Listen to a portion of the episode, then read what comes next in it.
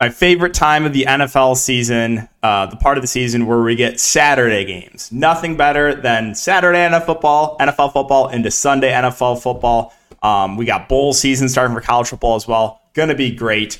We also have $1 million up top and three pretty solid games. So I'm excited for this slate. If you guys are new, my name is DK, and we'll be talking about the Saturday NFL main slate. I make content for NFL DFS, NFL NBA DFS, as well as for Prize Picks. If you guys are not familiar with Prize Picks, it is a player prop site. You build 2, 3, 4, 5, up to 6 player props. You can win up to 25x your money. They have a ton of different sports, NFL, NBA, college sports, esports. You can mix and match those. So if you want to give it a try, make sure to use the code DKDFS. That will give you a 100% match up to $100. And taking a look at these Vegas odds. So first game is the game with the highest total right now, 48 over under in the Colts-Vikings game. Vikings are currently 4-point favorites. Ravens and Browns, we got a 37 over under. Browns are 2.5-point favorites. And the Dolphins Bills, a 43.5 over under. The Bills are 7-point favorites. Supposedly not supposed to be the best weather in Buffalo. Minnesota and the Colts is being played in a dome. So let's start it off with the quarterback position. And at the top, we have Josh Allen, 8.3K. So I think stands out as a really good play in both formats. You know, a guy that can get it done on the ground. Obviously, Miami's defense has not been great this year. And this Bills offense can explode at any moment. Like, they have a very, very high ceiling. We'll keep an eye on the weather, but assuming everything's normal, I think Josh Allen looks like a really, really good play at the top. Lamar Jackson, not expected to play. I think he's going to be back next week. We do have Huntley was listed as a full participant, so he should be back and operating as their starting quarterback. At only 5.3K, like, he's a viable punt play. Huntley has a similar skill set to Lamar Jackson where he can provide that rushing floor, right? 41 yards in the ground against Denver, 31 yards in the ground against Pittsburgh while only playing. I forget when he got injured, but he's a guy that can go get you, 40, 50, 60 yards in the ground and a touchdown. So I do think he's playable as a cheap quarterback at that price point.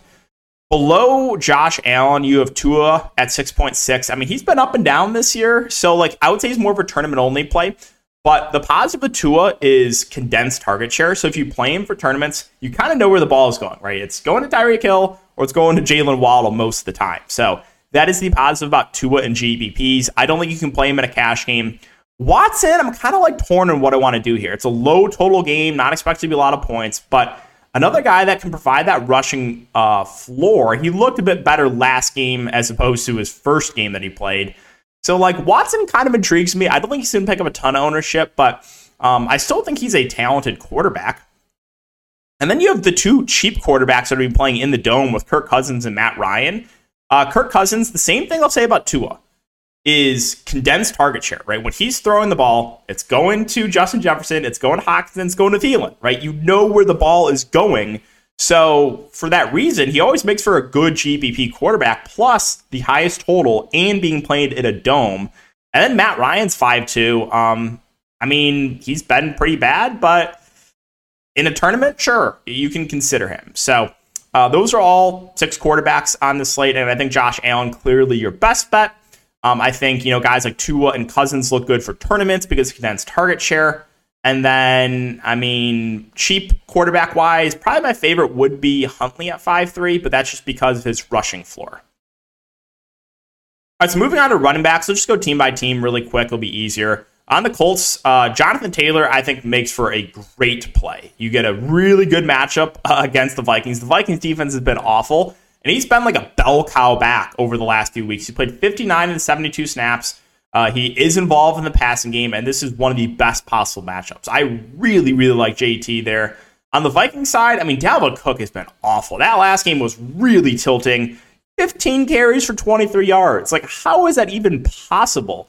But the Vikings are still playing this guy a ton. He played 55 of the 65 snaps. In my personal opinion, I think they should be giving Madison more snaps. But if they're going to continue to run Dalvin Cook for 3 yards in a cloud of dust every single play, and he's going to play 85% snaps, he is certainly in play. He is a bit involved in the passing game. We haven't seen it as much of late, but I think Cook is a decent option. I do prefer JT, though, for a similar price point.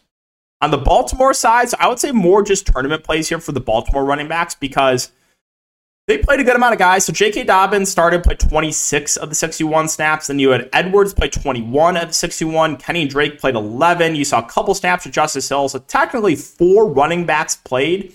Again, I think the top guys would be Dobbins and Edwards just because they saw the most amount of snaps. But, you know, not a lot of involvement in the passing game, kind of touchdown dependent, and a lot of mouths to be fed. Just tournament plays with those Ravens running backs. Now on the Cleveland side, so Cleveland, we have the two-headed monster there with Nick Chubb and Kareem Hunt. Chubb, more the early down back. Kareem Hunt, more the passing down back. So this one kind of comes down to how you think the game will go. Do you think Cleveland's going to be playing from a lead a majority of the game? If that's the case, you want to look to Chubb. If you think they fall behind early and Baltimore's in control, then you can consider a guy like Kareem Hunt for tournaments. Now, Hunt, again, the touches have gone down on him. He only had 6 touches last week, but still, again, more the PPR back, and is really cheap at 4.3, where Chubb, again, getting majority of the work, and the guy, I think, with the higher ceiling, clearly, but he's pretty touchdown dependent at this price point. So 2 Cleveland backs, depends how you think the game goes. And then finally, we got Miami and Buffalo. So we got to keep an eye on Jeff Wilson Jr. news. Non-participant in back-to-back practices, not a great sign. And if he misses, it's going to open up Raheem Mostert. I think it's a pretty good play. Mostert played 37 of the 51 snaps. When Wilson went down, you saw a few snaps for Salvin Ahmed, the only other active back. So if there is no Jeff Wilson, I do like Raheem Mostert a good amount. If Jeff Wilson plays, then I expect a relatively even split, and both would just be tournament plays. So we'll keep an eye on that. And then finally, Buffalo. So Buffalo, snap-wise, last week, you saw Devin Singletary play 29 snaps, James Cook 24, Naheem Hines 10. So they've been spreading it out more. I mean, for majority of the year, it was Devin Singletary playing like 60, 70% of the snaps. Hasn't really been the case since. So same thing I'll say about some of these other running backs, just tournament plays. I mean, Singletary a bit involved in the passing game, but his snaps have gone way down. You're seeing James Cook take some of that. You're even seeing Naheem Hines play a few snaps. So really just tournament plays there for the Bills running backs. All right, let's move on to wide receivers. So for the Colts, pretty easy to talk about. Great matchup, and there's 3 guys that are going to play majority of the game. So Pittman played 67 of the 72 snaps, Paris Campbell 56, and then Alec Pierce 51. So the top 3 all in play. I think Pittman at this price point looks pretty appealing to me. I know he had a bad week last week, but he's been consistently in that like 6 to 7K range. Now he's 5.8K in one of the best matchups. So I like Pittman a good amount here in the mid-range. I think Paris Campbell and Alec Pierce are totally fine salary relief plays. You're going to get a majority of the game for Paris Campbell. You should get, you know, somewhere in the neighborhood of like 60% of the snaps for Pierce, who's been operating the slot. He's been a bit more up and down. But, yeah, the other 2 wide receivers are definitely viable as well. I think going to Ashton Doolin is probably getting too cute on this small slate. I would cap at the top 3 guys, but Pittman definitely my favorite there. On the Vikings side, so as I mentioned, condensed target share. If you look at last week, Justin Jefferson played 61 of the 65 snaps, 61 of the 65 for Thielen, and then 48 for K.J. Osborne, who's playing in the slot but not getting a ton of targets. So I don't think I have to spend a ton of time with Justin Jefferson to tell you that he's a good play. This guy is a massive ceiling. Now, he has shown the floor, right? He can still hurt you, but, I mean, the ceiling is literally like 40 fantasy points with Justin Jefferson. So love his upside, obviously. Adam Thielen at 5.2 is probably a bit easier to get to, just factoring in price. He's going to play majority of the game, 10, 6, and 8 targets over the last few weeks. And, yeah, I think he's a relatively safe option in the mid-range.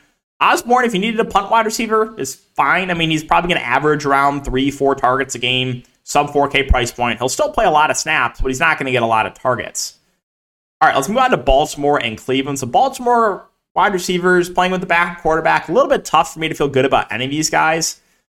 DuVernay started, played 35 of the 61 snaps, 37 of the 61 for DeMarcus Robinson. You saw 11 snaps for Dusty DeSean Jackson and 4 snaps for James Proche. So you saw a lot of 2 tight end sets for Baltimore. So, I mean, I guess, yeah, DuVernay and Robinson would be the guys since they saw the most opportunities. But I would say more tournament-only plays with these 2. I think if I had to pick one, I know Robinson's been more productive late. I actually think I would lean DuVernay over him. We'll see what ownership comes in on. I think it's probably getting too cute to go to like Jackson or Proche. So that's Baltimore, relatively easy to talk about. On the Cleveland side, Cooper a little bit banged up. I expect him to go, though. He's been questionable the last few weeks and has given it a go. DPJ literally played 100% of the snaps, 72 of the 72. And then Amari Cooper played 62 of the 72, with David Bell playing 49 of the 72 in the slot.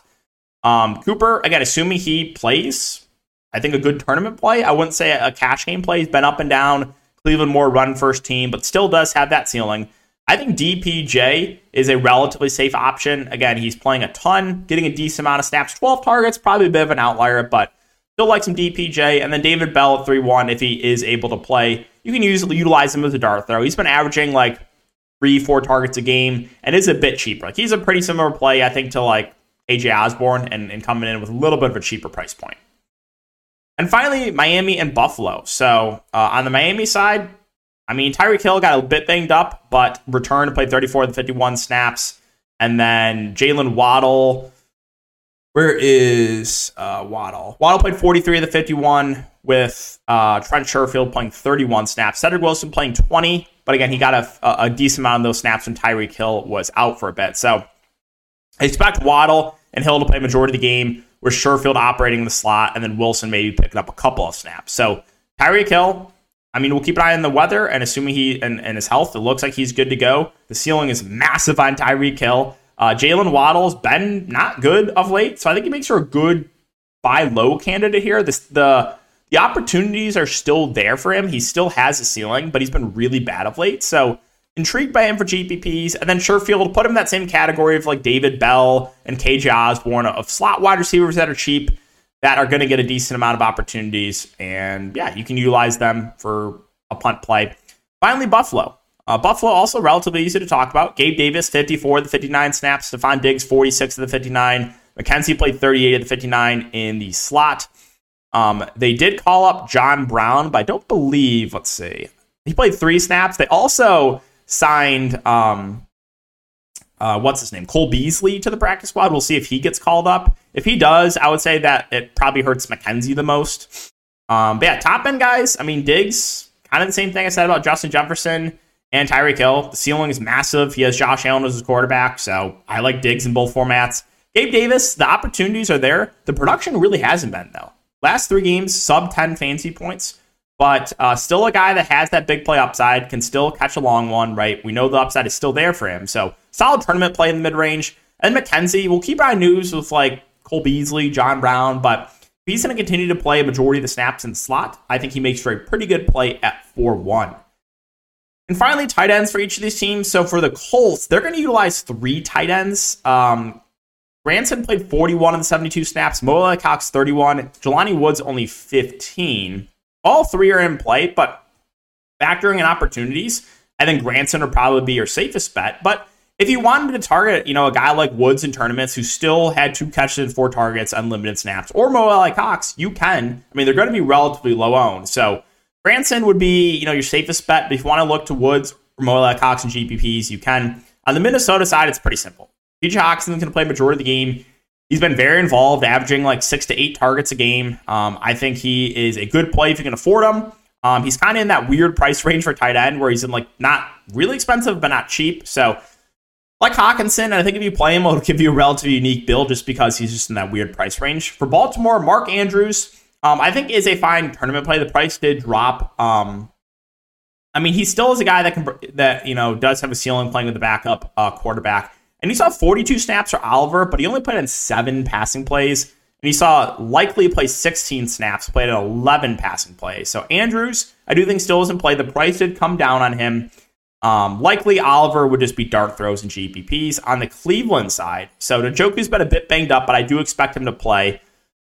And last week he played 69 of the 72 snaps. So I like Njoku a good amount in both formats. 7 and 9 targets over the last couple weeks. He has been very involved and is not expensive. So I think he makes for a really, really good play, assuming he's good to go. If he, for some reason, gets rolled out, then he can maybe look to guy like Harrison Bryant.